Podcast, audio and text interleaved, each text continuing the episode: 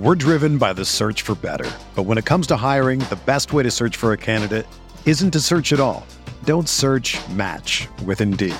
Indeed is your matching and hiring platform with over 350 million global monthly visitors, according to Indeed data, and a matching engine that helps you find quality candidates fast.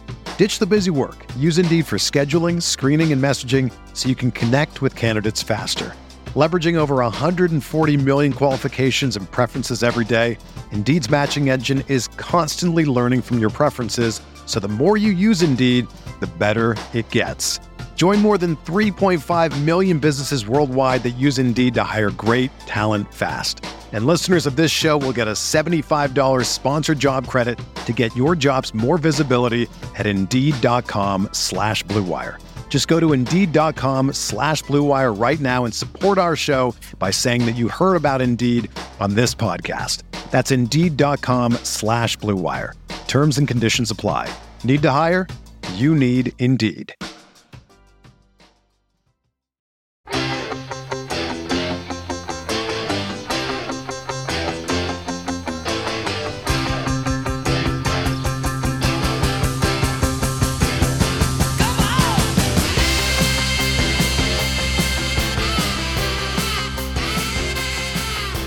Welcome to Chasing Hardware, the podcast that sits down with the sports figures you grew up with and hears their stories. Welcome to Chasing Hardware. I'm your host, Rich Lamello. My guest today is one of the most iconic college basketball coaches and announcers of the last half century.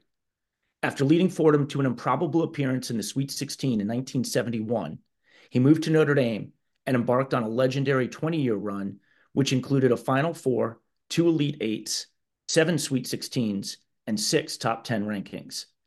He faced 22 Hall of Fame coaches in his career and beat 20 of them at least once. And a record seven times, his teams beat the nation's top ranked school, including an astonishing three in one 12 month span. Ladies and gentlemen, please welcome to Chasing Hardware, Mr. Digger Phelps. Digger, welcome. Uh, Hi, Rich. Well, it's my pleasure to be on the show with you. Excellent. Well, well, thank you, Digger, for coming on. Um, and let's just jump right into it. There's, there's a lot of ground to cover here. Um, you, you're born in Beacon, New York, uh, which is it's like a Hudson River town north of the city, and your dad ran a funeral home, and you went to Beacon High School, and you were a basketball player and a golfer. Is that right? Yeah, I uh, sat on the bench most of the time. I check out the visiting team cheerleaders. That's great. How what was uh, what was growing up in Beacon like? Great little town, really diverse, and uh, my dad, who uh, was an undertaker, and our house was on one corner, and the, the funeral home was in the middle of the next block. And the most impressive thing he did one night, he came home from a wake and uh, to eat dinner, and he said to my two sisters and me, my younger sisters, that he said that all religions are our religions, all colors of skins are our colors of skins, and all cultures are our culture. Because when they lose a loved one, we got to get them through this grieving process, which back then was two days of a wake before the funeral, and that never left me. And uh, Beacon was uh, a real diverse town, a small town not far from West Point, which was down the river from us about 15 miles. But um, a lot of great people and a lot of great memories about Beacon. So, uh, so you go for, so you graduate from Beacon High School and you go to Rider in New Jersey. And again, you're playing basketball. Your roommate is Mickey Valvano, Jim's uh, one of Jim's brothers. Uh, right. Tell me about your years at Rider and when when did you catch the coaching bug? I mean, I know that in in you know kind of in reading in doing a little bit of reading, I know that at one point you were thinking of, you know, kind of following your father into the business and and going to embalming school at Simmons Institute of Funeral Services, but then you decided to give coaching a shot. What was kind of the the trigger for that? Well, when I got out of Rider in '59, that summer, uh, I was home working with my dad in funerals, and a high school coach named Tom Winterbottom was coaching Beacon High School, and he wanted me to coach the summer league team because he wasn't allowed to coach under state rules. So I coached the summer league team, and I really got hooked on it. So I asked my mom and dad if I could delay, delay bombing school up at Syracuse at Simmons and go get a master's degree. But um, also help out with the coaching program at Rider. And uh, they said, yeah, Richard, go do it. So I go back to Rider, and um, I end up like being a graduate assistant. And Little Rider College was going to play mighty NYU back then, uh, and they hadn't lost a game since uh, this is like '62. Uh, they hadn't lost a home game since 1942, and so I'm scouting them and um, against Iona and Hofstra, and I tell the coaches if we do ABC in offense and ABC in defense, we can beat them. And so they said, Digger, you put in the game plan. So I end up doing that, and we go up to uh, NYU where they haven't lost, uh, you know, since 1944. I mean, and this was 64, and we end up beating them. And I said, okay, I can do this. Well, from there, I end up coaching at St. Gabe's High School in Hazleton, Pennsylvania, and I end up going with Dick uh, Dick Harter from Rider College. He was an assistant at Penn and came to Rider to coach a year after I left, and he was going back to Penn because Jack McCloskey was leaving Penn as head coach and going to Wake Forest. So I went with Harter, and I spent four years at Penn helping them build Penn into not just an Ivy League power, but a national power. And then the Fordham job opened, and I take that team that was 10 and 15. We put in a full court press and the same players. We end up going 26 and three, and uh, the Notre Dame job had opened. But in '65, when I was at St. Gabe's, I wrote Ara Parseghian, head football coach at Notre Dame, a letter telling him I love Notre Dame, the essence of Notre Dame, and what he did in football. Um, I was going to try to do someday in basketball. And six years later, at the age of 29, I ended up getting a Notre Dame job after Fordham and spent 20 years here, and we had great success and great players. But the most important thing with all my players was to teach them how to play the game of life after the game of basketball, and and in teaching leadership, which I think is four characteristics: creativity, risk taker, street smart, survivor. All those guys had a life after basketball, including my guys at Notre Dame, and that's the most successful feeling you have as a coach when you develop a student athlete so they can play the game of life after the game of basketball. Yeah, yeah. Well, and there's there's a lot there that I want to get into, and and I'll jump right to you know one of the things you just said. I think I saw that every kid who played for you at Notre Dame who stayed for four years, there were 56 of them. Every one of those guys graduated uh, from school. So if if you know one thing a parent could trust was that if their kid went and played for you for four years, they got a degree.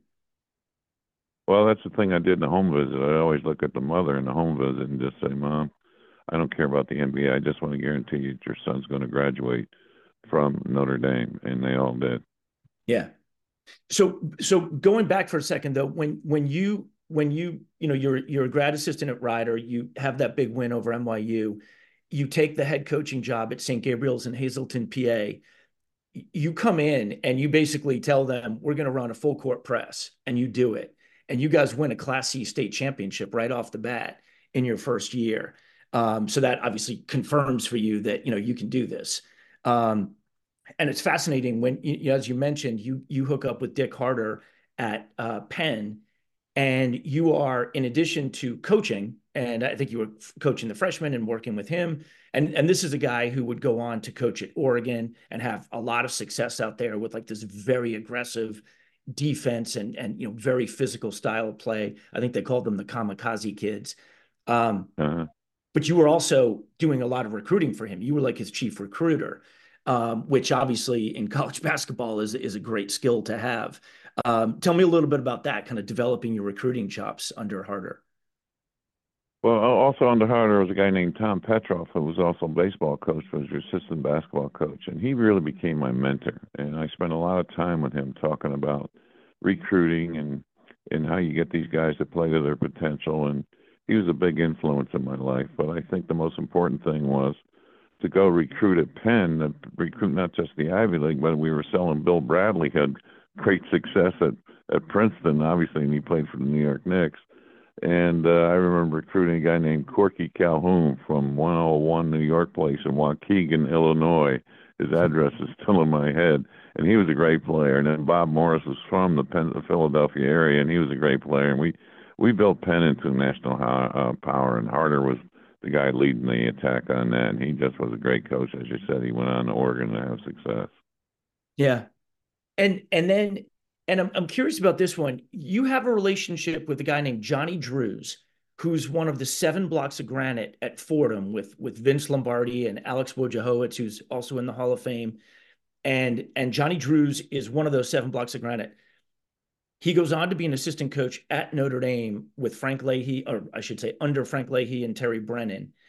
You know Johnny, and he introduces you to Moose Krause, who's the you know kind of legendary athletic director at Notre Dame, and he introduces you to him. So you you know you you start to develop a little bit of a relationship with him.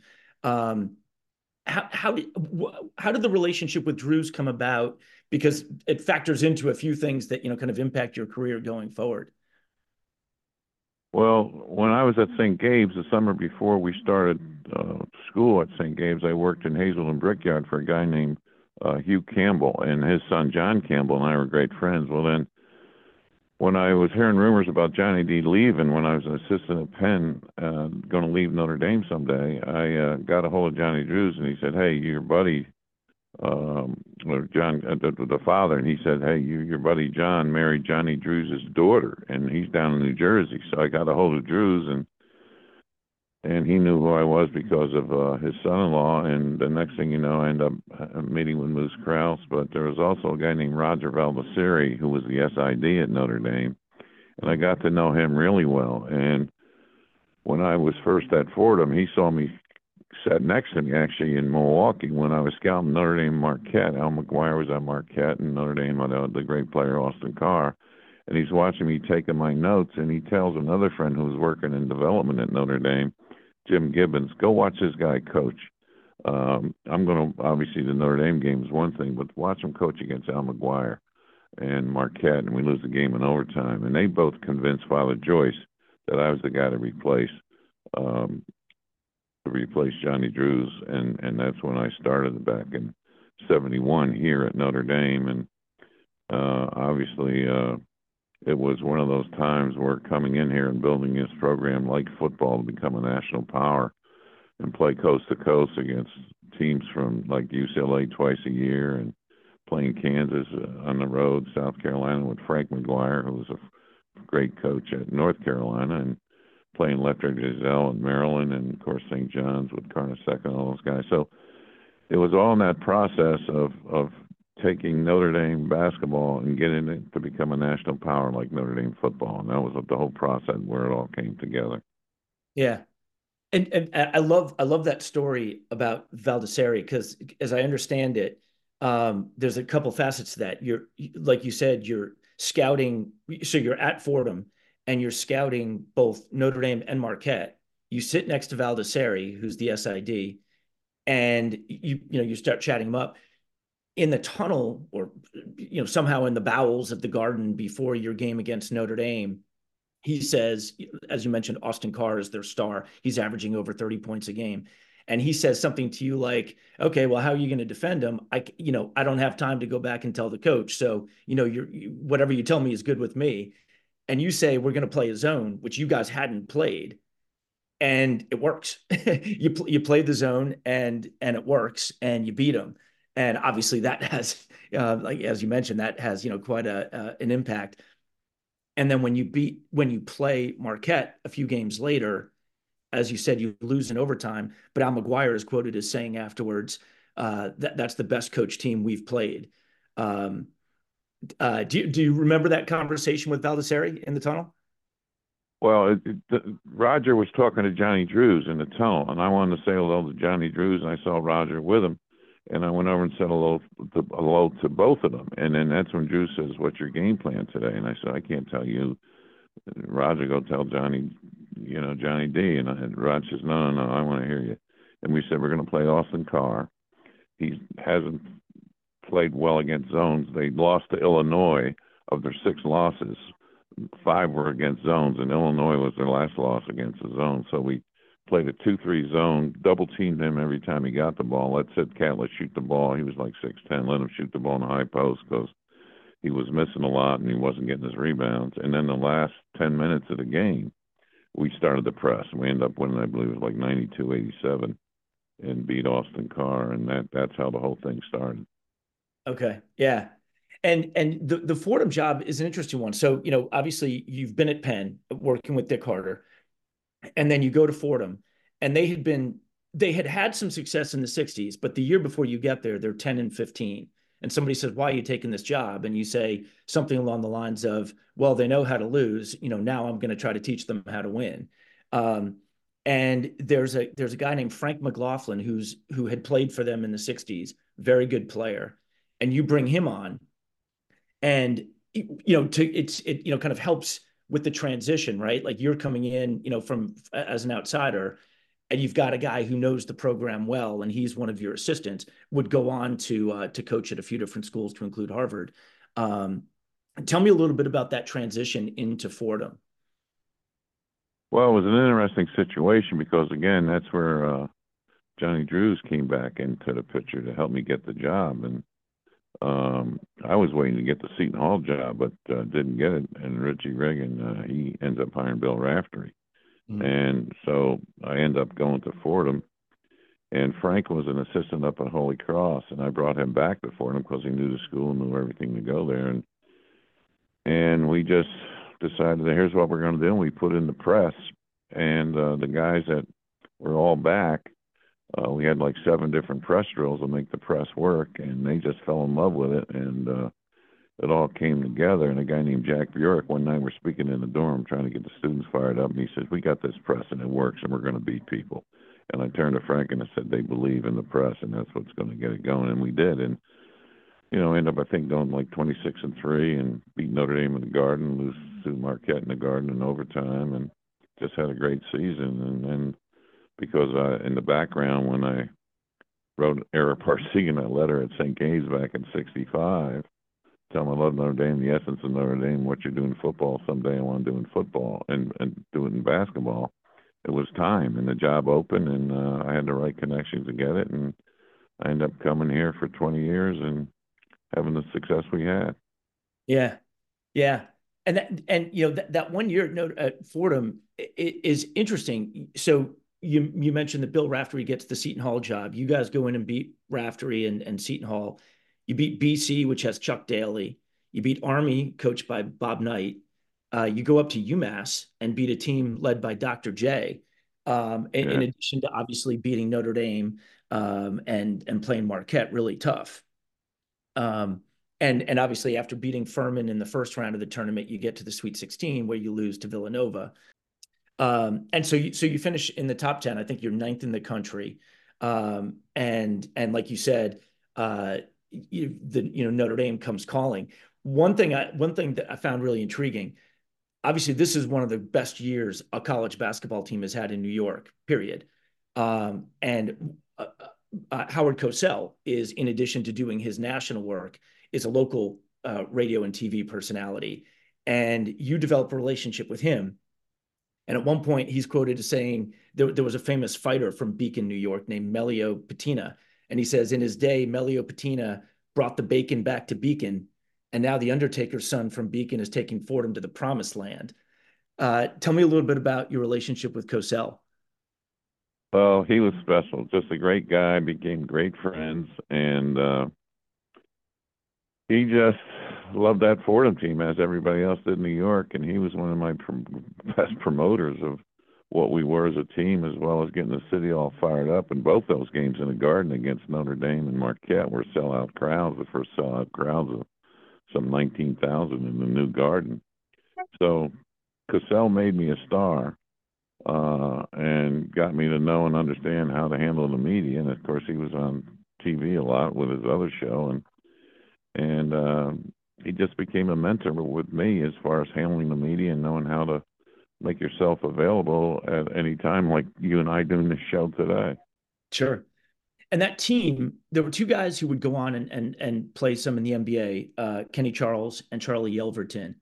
But there was also a guy, the son of the AD, who was a very good all-round athlete. I know he played football also. PJ Carlesimo was a backup guard. Tell me a little bit about PJ and your experience with him that year.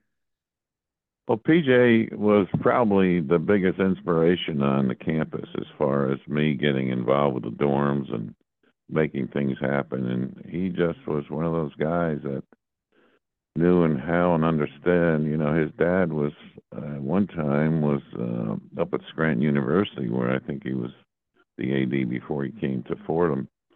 And um, PJ, obviously, when I got to the team and the guys that were all back, he was one of them.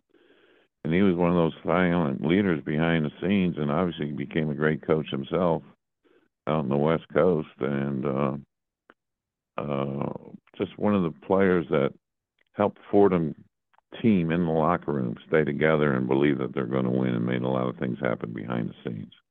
Yeah, yeah. Um, and so you you have that that you know that that great run at Fordham, and as you said, uh, Johnny D is leaving Notre Dame, and you're you're being you know given the run you'd had at Fordham that year, you're getting offers from a number of different schools. I think Virginia Tech is one, and the offer from Notre Dame is basically half of what some of these other offers are. Um, but you take it for you know for the obvious reason that this was your dream job. Um, and I think that kind of kicks off a very long term relationship with the president, uh, Theodore Hesburgh, uh, uh, Ed- Edmund Joyce, and uh, the athletic director, director Moose Krause. Tell me a little bit about you know kind of the the early part of the relationship with those three men.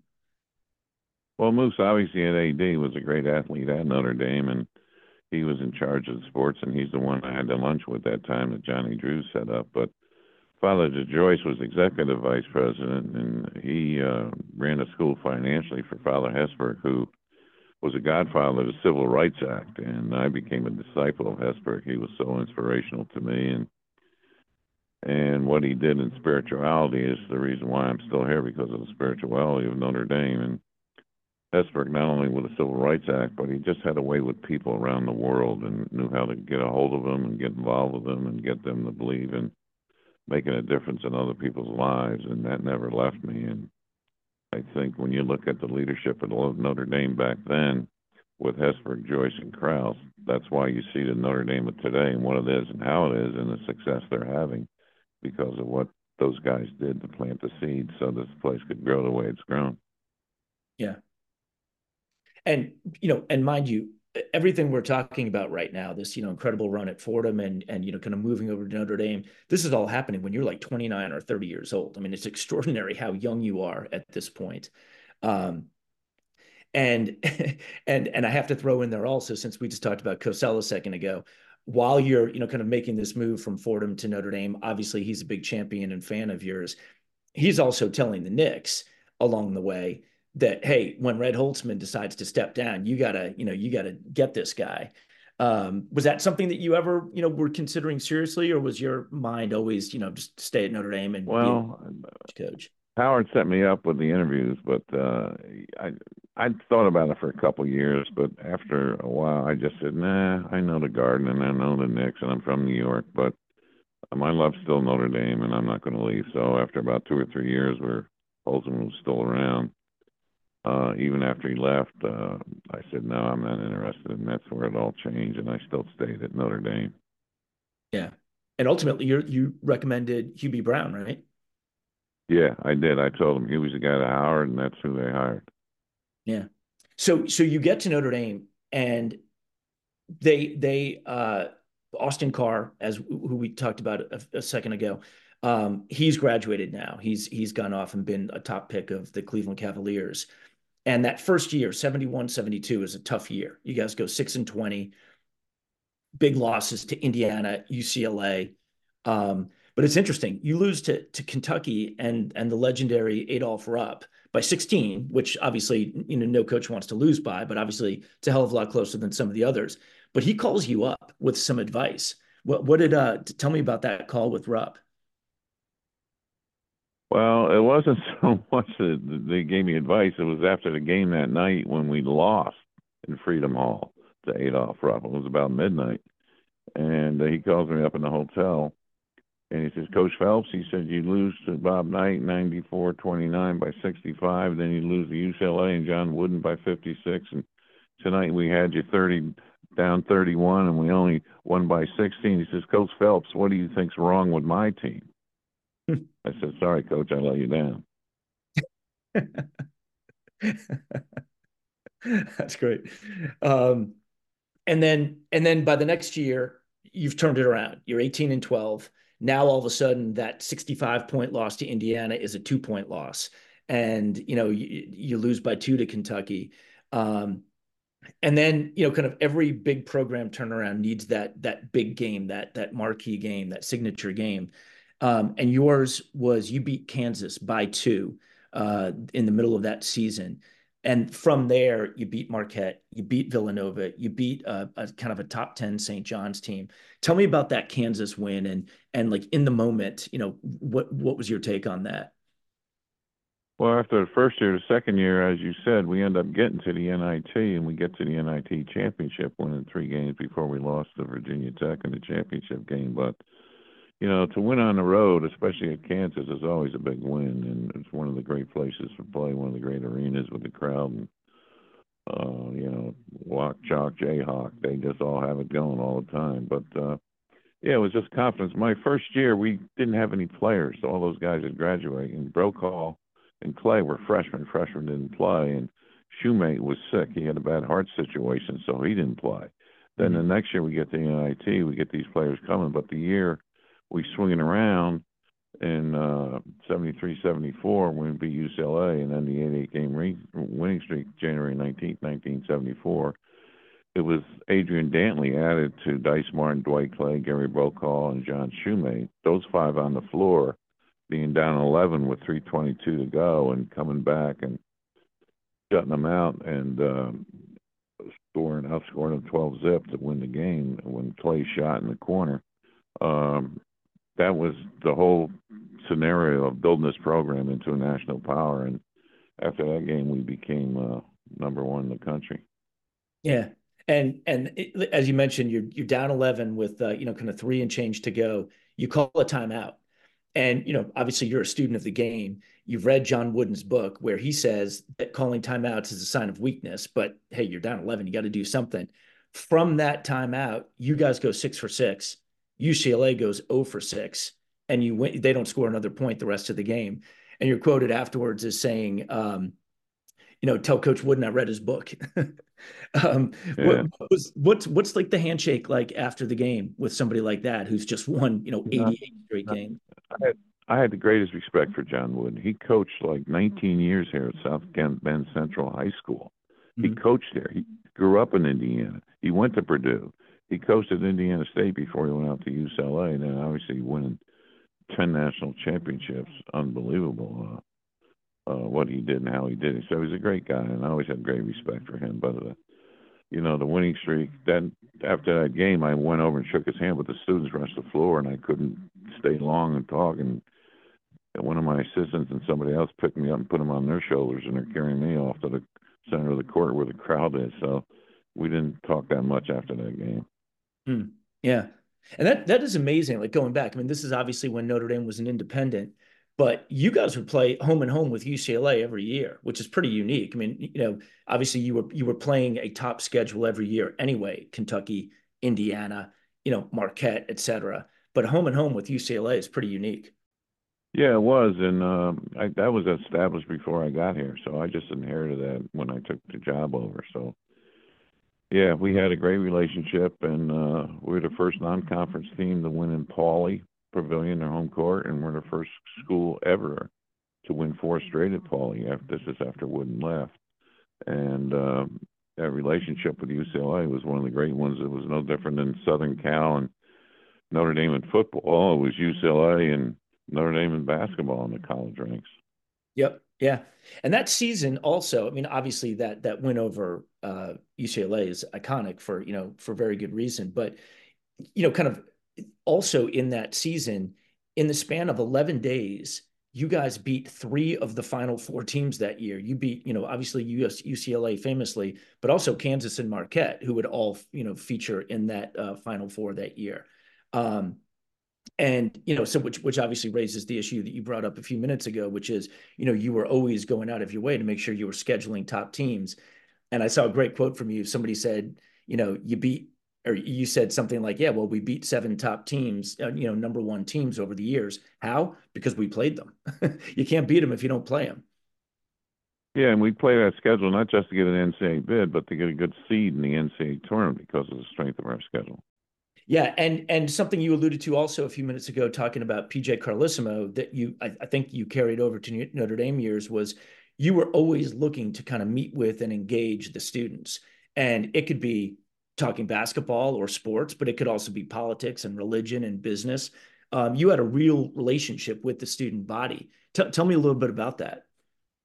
Well, I would speak in every dorm in the fall, especially October, and November, before the season would start.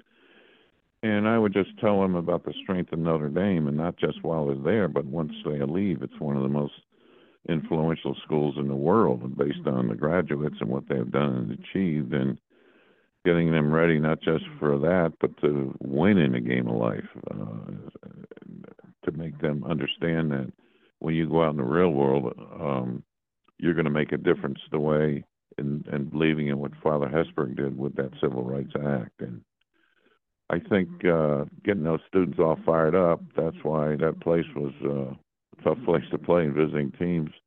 Even that UCLA game when we ended the streak, wouldn't switch basket because he didn't want to face 4,000 students back then because we used to get 6,000 on campus as students and 4,000 would show up at the games. Um, you know, and and speaking of Hesburgh, I, I, know you've written a few books. You've you've written an autobiography, but you also wrote a book, a biography of Hesburgh, um, and you know, kind of of his life and also what he meant to you. Um, tell me a little bit about that. Well, Father Hesburgh, at the age he's from Syracuse, New York. At the age of 16, he ends up at Notre Dame. At the age of six, he always wanted to be a priest, and then he ends up dying here at Notre Dame at the age of 97. So he was around a long time, but then he and President Eisenhower are great friends, and Ike asked him to come up with a Civil Rights Act. So three men from the South and three from the North, they go up to the Land of Lakes where Notre Dame has the retreat place with the priest, and they wrote the Civil Rights Act, and they gave it to Ike and back in when they got it done in '57, and then he gave it to Kennedy, who was going to use it to run his uh, second term, but he got assassinated, and that's when LBJ got it passed in '64, and so Father Hesburgh to me is the godfather of the Civil Rights Act, but he just had a way with people and could inspire people who had no affiliation with Notre Dame. He spoke at a luncheon in Chicago, and Marty Ogren, who was his driver, was bringing him back after that luncheon. Father Ted said, "Who was that woman, Joan Kroc, that came up and talked to me after?" And she said, "Father, what you doing, you know, you, you with the game of life, and I want to help those that have not. That you talked about. How do I do that?" And so Marty said, "Well, Joan Kroc, because he never went to McDonald's in life, and he said to her, he said to Hesburgh, Joan Kroc is, you know, part of the McDonald family. Her husband started McDonald's, so he invites her for a football weekend that fall, and they're riding around the campus in a golf cart. And in this building we do South America, and then they keep going. And in this building we do Asia, and they keep going. In this building we do Europe. She says, "You don't have one building for all this." So she gets back home and she sends him a thank you note, and it is a check for $10 million. And so they have a groundbreaking ceremony. And mm-hmm. Joan comes back with her husband, and they're digging. And after a year, Hesburgh goes into the development office. Says, What's the interest on $10 million? And they said 10%. Well, good. Send a check for a million dollars because we don't have one brick in the ground yet for what we're trying to do with for Joan Kroc in that building. Well, it's his birthday and he's up the Land of Lakes fishing, which he loved to do. And she calls him up and says, Happy birthday. Did you get my card? I said, No, John, I'll be back this weekend, Joan. I'll look for it then. And he gets back, there's a check in there for twenty five million. And then when the Krocs all passed on, uh, they sent uh, their foundation fifty million dollars to Notre Dame. So that's you know all that money, but that's the the life of Hesburgh, and what he did to people. And I'll never forget. I was in the Citizen Stamp Advisory Committee for some 20 years, and uh, we're going to do a Hesburgh stamp. And uh, this is after I'd left the committee, and I had influence, and I wanted to get him a birthday stamp. And and I call up one of these guys, Jim Cochran, who's the vice president of marketing. I said, "How did the Kennedy stamp go at Harvard that April? Because we we're going to do a Hesburgh stamp that September." He said, "Oh, it went good, but not as good as, as Hesburgh stamp's going to be." And he said, "This guy came up to me after the Kennedy stamp ceremony. He said, "Can I come to the Hesburgh stamp ceremony because Father Hesburgh used to babysit for my mother and father while he went back to school. My father for my brother and me, and I'd like to bring my mother to that ceremony. She's still alive." he said, "Okay, here's here's a pen. You know, give me the address." Then this black guy comes up and says, "I'd like to go to the Hesburgh stamp ceremony. Can I have the address, please, and get an invite because he made me who I am today." And that's how he was with people outside the university, and that's why to me he should be up for sainthood. And and you know, he's no different than Mother Teresa and what she did in her life, but he always and as a game priest we'd always have mass four hours before a game, and he did seven masses for us during like 20 years.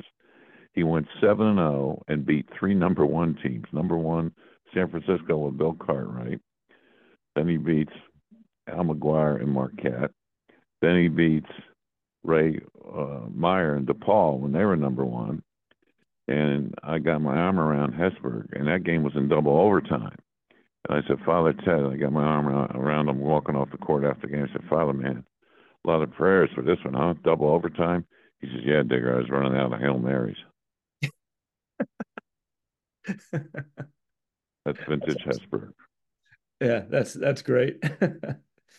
um, that's funny, and and your I mean your recruiting is is phenomenal at this point. You've got you know Adrian Dantley in, you you're bringing in Bill Laimbeer and Bruce Flowers. Um, and a, uh, a, couple of things you know kind of stand out that are pretty interesting 75 76 you guys are very good you're number seven in the country you're top team top 10 team you lose to michigan in the ncaas and they, they go on to play in the final indiana runs the table that year last team to this day to go undefeated for the season and you lost to them by three points uh, which you know looked to be one of their two excuse me one of their two or three toughest games of the year what what was it like playing? You know, again, you're playing Indiana every year in state. Bobby Knight. Tell me a little bit about you know kind of that relationship, you and Bobby Knight. Well, Bob Knight and I became friends way back in probably early '60s. Um, he uh, was coaching high school, and when Tates Locke took over Army at West Point, he became assistant. And um, the coach that I coached the summer league for, Tom Winterbottom, was from Ohio. So there was a clinic, Valley Forge, outside of Philly, and uh, Winterbottom wanted to see Tates, and there's Knight as a young assistant. So he and I became friends. And then in 1965, we won that Class C state championship. Bob Knight came over for West Point, and he spoke at our championship dinner. So that's how our relationship just became what it was. And then, of course, he ends up in Indiana, and we were always friends. He was my big brother. He's like six months older than me, and it was sad. His birthday is October 25th, and um, I usually call him up on the cell. He never answers, so I call his wife, uh, his wife Karen, and she started crying on the phone for at least five minutes on the phone call. She said, "You're not going to make it, Digger. He's really in bad shape." And a week later, he dies, and he was never going to have a funeral. Uh, he didn't believe in funerals, never went to funerals. That you you know you live your life and that's it. And so I called up Karen and um, they had him cremated. She had the ashes right in front of him, and Patrick, his son, he was there with her, and I gave my condolences and helped her through this grieving process. And as Pat said, we don't care what the university wants to do. We're not doing anything, and we're not going to any events. And the only thing that happened is that the team put his initials RMK, Robert Montgomery Knight, on their uniforms, and that they still have them, I believe. But hmm. that's all he wanted. That's how he was. But to me, he was just a great friend, a big brother, and uh, always a big influence in my life. And we were just uh, sad when it happened when he just got sick and died. Yeah, yeah. That's yeah, passing of a legend, and uh, that's pretty amazing that he came down, uh, you know, from West Point to uh, to speak at the you know high school state championship dinner. That's pretty cool. Um, yeah. And then then we get to 77, 78 season, and this is obviously a great year for you guys. You're you're 23 and eight. Um, during the season, you, you know, again playing a top schedule you beat a top 10 ucla team you lose to number one kentucky who would who would ultimately go on to win the title that year. You lose by a couple. Um, you uh, beat ucla again. Now they're number three. You beat number one marquette. Uh, and you've got you know bill laimbeer kelly tripucka as a freshman orlando woolridge as a freshman bill hanzlik. Um, you also have a guy on the roster stan wilcox who would go on to be the AD at Florida State. You know, a lot of people talk about coaching trees. you not only have a pretty extensive coaching tree, you've got a lot of guys who went into administration also, to include Stan Wilcox, Frank McLaughlin from Fordham, I mentioned earlier. Uh, uh, John Paxson, you know, goes on to you know run the Bulls. Um, tell me a little bit about you know kind of your coaching tree and, and what it means to you. Well, the whole thing was is you know you're you're saying earlier um, when you look at the coaches, Stan Wilcox is now number three in the NCAA in Indianapolis. So he went to law school after got out Notre Dame and ends up going to Florida State and then to the NCAA, and he's number three in the NCAA. Uh, you know, Paxson for 17 years ran the Bulls after he played with Michael Jordan. A guy named Scott Paddock, uh, he became president of um, USA Racing, and uh, another guy, uh, uh, Jamar Jackson, became president of Hertz. And the thing was, with all these guys, I'm teaching them through leadership those characteristics, how to play the game of life after playing a game of basketball. And they all graduated, but they all had those characteristics inside, instilled in them just from being around the basketball program, and go on to become leaders of major corporations and major institutions, and that's that's what the real value is of having that Notre Dame degree and having the influence of Notre Dame outside the university. Yeah. A couple of things I read about that I just found I thought were fascinating. So we talked at the outset about the graduation rate being 100% you would put up the front page of the newspaper in the locker room every day uh, before practice. Players would come in, they'd look at it, and out on the court, while you're running your offense and your defense, you're also asking them questions about current events. Um, yeah. You had each senior, uh, one of the requirements playing with you was that they had to have job interviews lined up before the season began to make sure that they were, you know, kind of tracking towards you know something to do after after uh, you know graduation and right. you would also when you were on the road you would have a player speak you'd meet with alumni groups. If you were playing i guess like at usf you'd meet with you know kind of west coast alums and you would have one of your players address that group to get used to public speaking.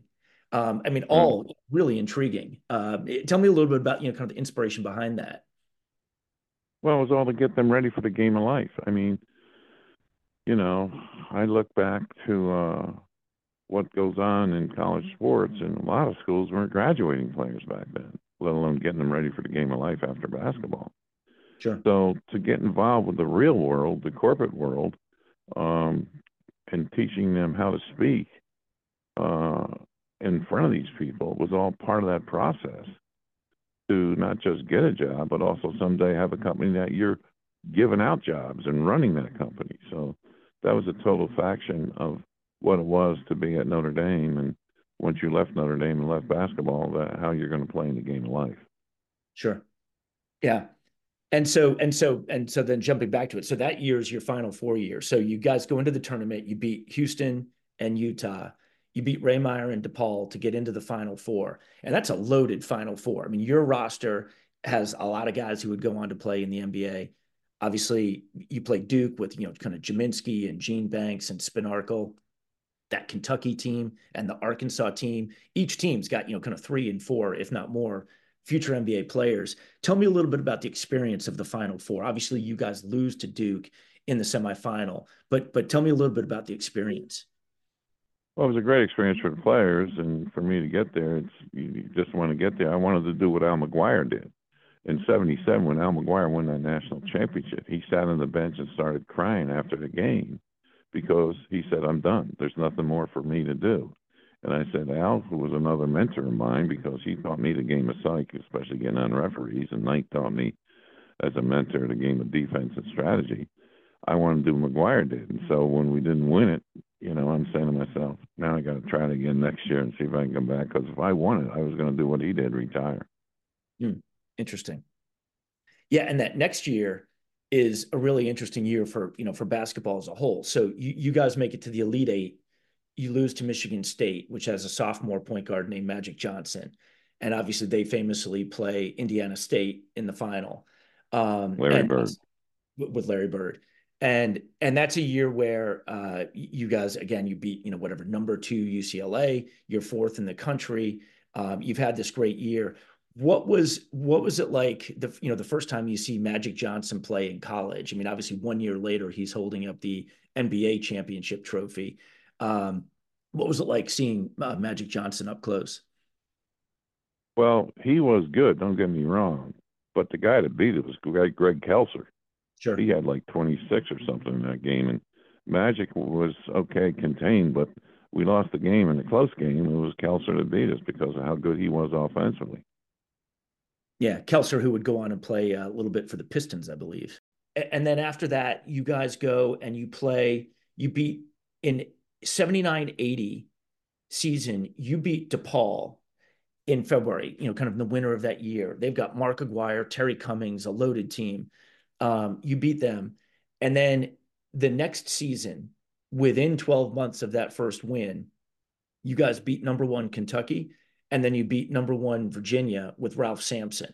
So three, I alluded to it at the very beginning of the show, three times in the span of 12 months, you beat the number one. Um, tell me a little bit about that. I mean, you know, like Ralph Sampson was just, you know, a phenomenon at that point.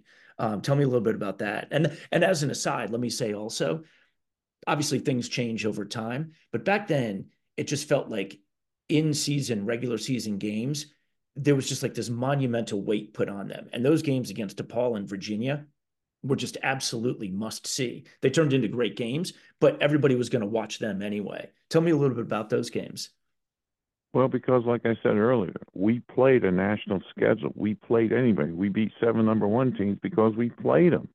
Yep. And you know, with with what went on with uh, Virginia or DePaul or Marquette or whoever, uh, we just played those teams. So you're playing them to win, and that's the thing. Especially if you got it down to four minutes where it's close, then the last two minutes find a way to steal it, which we did a lot in those games. So from that standpoint, I just think that getting my guys ready to play that type of schedule uh, for the guys that went on to play in the NBA or went on to play in Europe, and then after that they get in their careers. I think the game of basketball got them ready for the game of life, and they're success in the game of life. Sure. And and obviously over your career you win well over 400 games, but you don't win them all. And in the NCAA tournament that year, uh, BYU and Danny Ainge beat you guys. He goes coast to coast as basically as time expires. Tell me a little bit about that one. Um, you know, and watching him, obviously phenomenal athlete, great pro basketball player, but also played for the Toronto Blue Jays in baseball. No, he was a great athlete. BYU back then was a great school, and sadly, but Orlando Woolridge was under the basket, and uh, the week before against Dayton, he hurt his knee, and I played him in that second half, and he shouldn't have done it. I shouldn't have done it, but we won the game, I guess, at Dayton. I forget, but anyhow, Ainge comes down, and if Woolridge wasn't hurt, he probably would have blocked a shot. But you got to give credit to Danny Ainge because he was a great success with it with the Celtics also. He was a great player, great scorer, and he was determined to win that game. And that's we played against great athletes, so you're not going to beat them all all the time. You expect right. somebody like Danny Ainge to come to like Mark or Ralph Sampson, or whoever, because we played those guys. Yeah, yeah, exactly. Um, and I'm, I'm I'm intrigued. There was a game the next year. Uh, the next year's a tough year. You guys have a losing record you play Kentucky and you're just you're just outmanned, and you from the outset you go into a stall. And this kind of goes back to, um, you know, as I'm reading about it and watching some of the clips, I'm thinking back to the Fordham game with Austin Carr, where you just change things up and you, you know, you go with a zone, something totally unexpected. You're playing Kentucky, you go into a stall and you almost pull off the win uh, in in what was a down year for you guys. Tell me a little bit about that one. Well, it was another way just to go out and play a different type of game. And in the first half, the Kentucky fans are yelling, "Let them play, Digger, let them play." And then it's a two-point game, and then all of a sudden they're yelling at Joe B. Hall, "Joe B. Hall, you better start playing. We're going to lose this game." But obviously they beat us. But you know, you, you just do it to do it, and that's if it works, it works. And if you got a chance to beat somebody that way, go ahead and do it. And so just being multiple in game plans and making things work for what you can do to stay in a game that's all kept us in that Kentucky game down there in Louisville. Yeah. I mean, it just jumps off the page at you 34 28 in overtime. so, uh, you know, obviously, uh, and, and I think I'd read that you had, kind of deduced that a couple of teams over the years had been able to frustrate Kentucky a little bit about with that. So that was, you know, that kind of played into it a little bit. Um, and a few years later, again, you know, you guys are, you know, winning 20 games.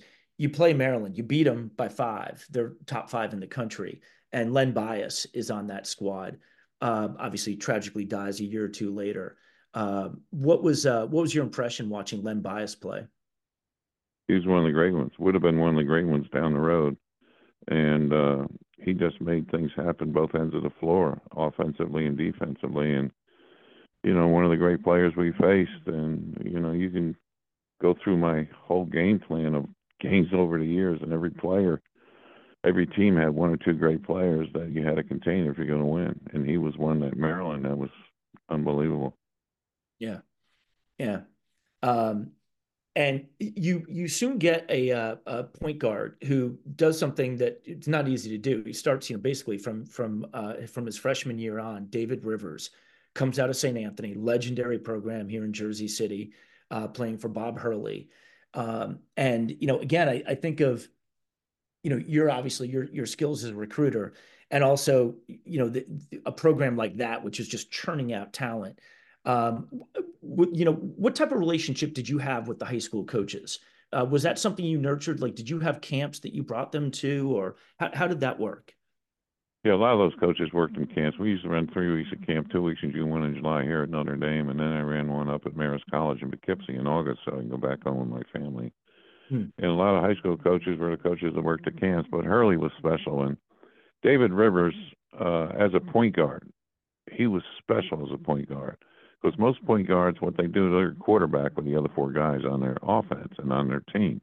But Rivers would know what nine guys are doing when he had the ball. He could dribble two dribbles to the right and see the defense shift and then make throw a pass. And the first time we scrimmage in practice, he hits Kim Tempton, Timmy Kempton, who's like six ten, big guy inside, hits him in the face and the nose, and his nose starts bleeding. The ball goes out of bounds. And Rivers looks at him and says, "You just caused a turnover." So not only not only a great point guard and and you know QB, but also a leader too, showing leadership in, as a freshman. Oh yeah, he was special. He was one of the best ever. Yeah. Um, and then and then you go into broadcasting. You you had done some broadcasting uh, in like I think during '84, um, but you know you you jump into broadcasting. You're working with. I mean, obviously, you know, sadly, Jim Valvano is is you know very sick and is passing away but you're kind of replacing him, but working with Dick Vitale and Jay Bilas and John Saunders over the years. Tell me a little bit about the transition from coaching to broadcasting. Well, to me, it was uh, because I used to do a, a, weekly, you know, TV show, so I had the experience when I was coaching. So it was an easy transition, and so mostly it was just being in a position. If I was doing the game, analyze the game. If I was doing the studio, it was give one, two, three reasons why things happened in that first half, and or one, three, two, three things why. You know, second chance points. Did they get enough? Um, did they do a good job of controlling the boards? Uh, just two examples. So it was an easy transition, and I really enjoyed it. And then ten years in in the studio and doing games, and then we started doing game day on the road, uh, which was you know new experience, and that all worked out well. But what basically happened after 20 years of coaching and 20 years of doing television, and even the year I worked in the White House for George H.W. Bush, uh, the year after I left Notre Dame before television, I just got tired of the travel, especially in January and February, because from South Bend, if I had to go someplace, if we're doing game day on the road, like out in Arizona, well, I'd have to check flights the day before from South Bend to Cincinnati when there was an airport there that would take you around, or from South Bend to Detroit, and check the Weather Channel to see, well, I can get to Cincinnati, but can I get to the other area? Well, yeah, where you're coming from, if you got to go to Durham, uh, they're having a snowstorm the next day. You're not going to get there, so I'd have to leave a day earlier to get there, and and then I would Sunday fly back to Bristol to Hartford to do Big Monday on television and fly home Tuesday and reload again Thursday to go out of town or Friday to go out of town. And after 10 years of that, I said, enough's enough. I'm done traveling. I've done my tour with ESPN for 20 years. I've done my tour at Notre Dame for 20 years, one year in the White House. I'm tired of travel, and that's what you know, I decided in 2014, game's over. Right, right. And and I am fascinated. You know, speaking of travel, you while I guess you know, kind of right after you did work in the Bush administration that you mentioned, you were in the Office of National Drug Control Policy, right? In the White House, yeah. Yeah. Um, you then were an observer of elections in 1993 in Cambodia. Tell me a little bit about that experience. Yeah, uh, a good friend of mine named Dave Wallace, who uh, Notre Dame alumnus, he asked me to go over. So I said, yeah. So I went to Cambodia, and I was in this one little village uh, out there, the rice paddies, and uh, people came in that first day to vote, and it was like polls were going to open at eight, and people were lining up at five in the morning because mm. they wanted to vote. And it was a great experience getting to know those people and had an election team of a bunch of young kids that worked for me in this polling station, which was an old school that was in this neighborhood where we were out in the white, white rice fields. And it was a great experience to see the other part of the world. And that, that taught me about the game of life and different way cultures were put together. Speaking of, you know, kind of the game of life, uh, New Orleans gets hit by Hurricane Katrina, and uh, you know it's it's it's you know devastating, and you get involved, and among other things, you help uh, a school you know kind of get back on its feet, you get their athletic programs up and running again, and you do something really interesting, especially given the city's you know kind of culinary heritage. You help form a culinary academy to train high school kids to get ready to work in restaurants and kitchens in New Orleans uh, to you know kind of get that industry up and running and have kids prepared for you know that next chapter. Tell me a little bit about you know kind of the inspiration behind that. Well, I wanted these kids to know that uh, if if you go to some type of program, and because of the number of restaurants in New Orleans, to get them organized, to give these kids mentoring jobs after school, so they learn not just how to cook, but also how to become an owner of a business. It's no different than teaching a kid uh, once he gets his GED, go to a career academy like we have here in South Bend, and don't worry about not being an electrical engineer. Just become an electrician with your GED because you can make seventy thousand a year as an electrician. So, what was so interesting about New Orleans, it was so natural to get these kids involved and get them out of gang life and get them into culinary schools and get them into where they got jobs and end up working in restaurants and ending up owning a restaurant.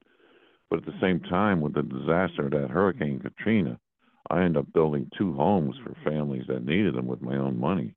And wanted them to know that they could win the game of life. And the families I picked had kids, and these kids were in school.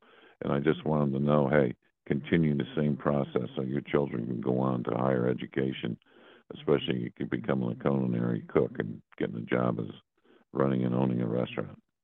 Yeah, wow, it's amazing. Um, well, uh, Digger, I have to, I have to say, I can't thank you enough for taking the time to come on Chasing Hardware and speak. I mean, just you know, from the from the early days in Beacon and your years at Rider, eh, your years coaching in Hazleton and then Penn, and then and then obviously the the extraordinary Cinderella year at Fordham, and then and then the great run at Notre Dame and in broadcasting. Just a, a real pleasure to you know kind of walk through it with you and and to hear the stories. I can't thank you enough for coming on Chasing Hardware. Rich, it's my pleasure and good luck to you and I hope everything works out. You take care. Awesome. Thank you, Digger. Take care. And thank you for listening to Chasing Hardware. I've been your host, Rich Lumello. The Michael Stanley Band brought us in, and the suburbs with Life is Like are going to take us out. Speak to you next time. Life is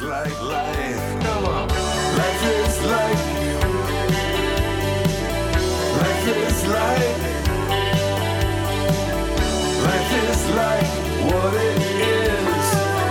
Life is like.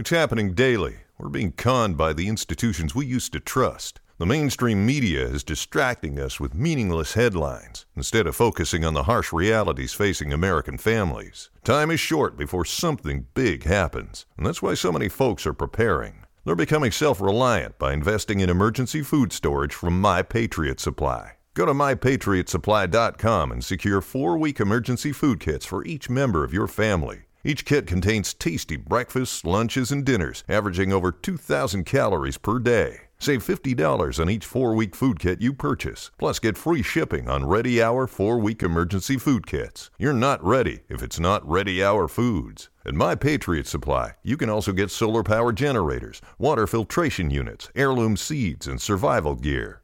Order by 3 p.m., and your unmarked boxes ship the same day. Shop MyPatriotSupply.com today. MyPatriotSupply.com.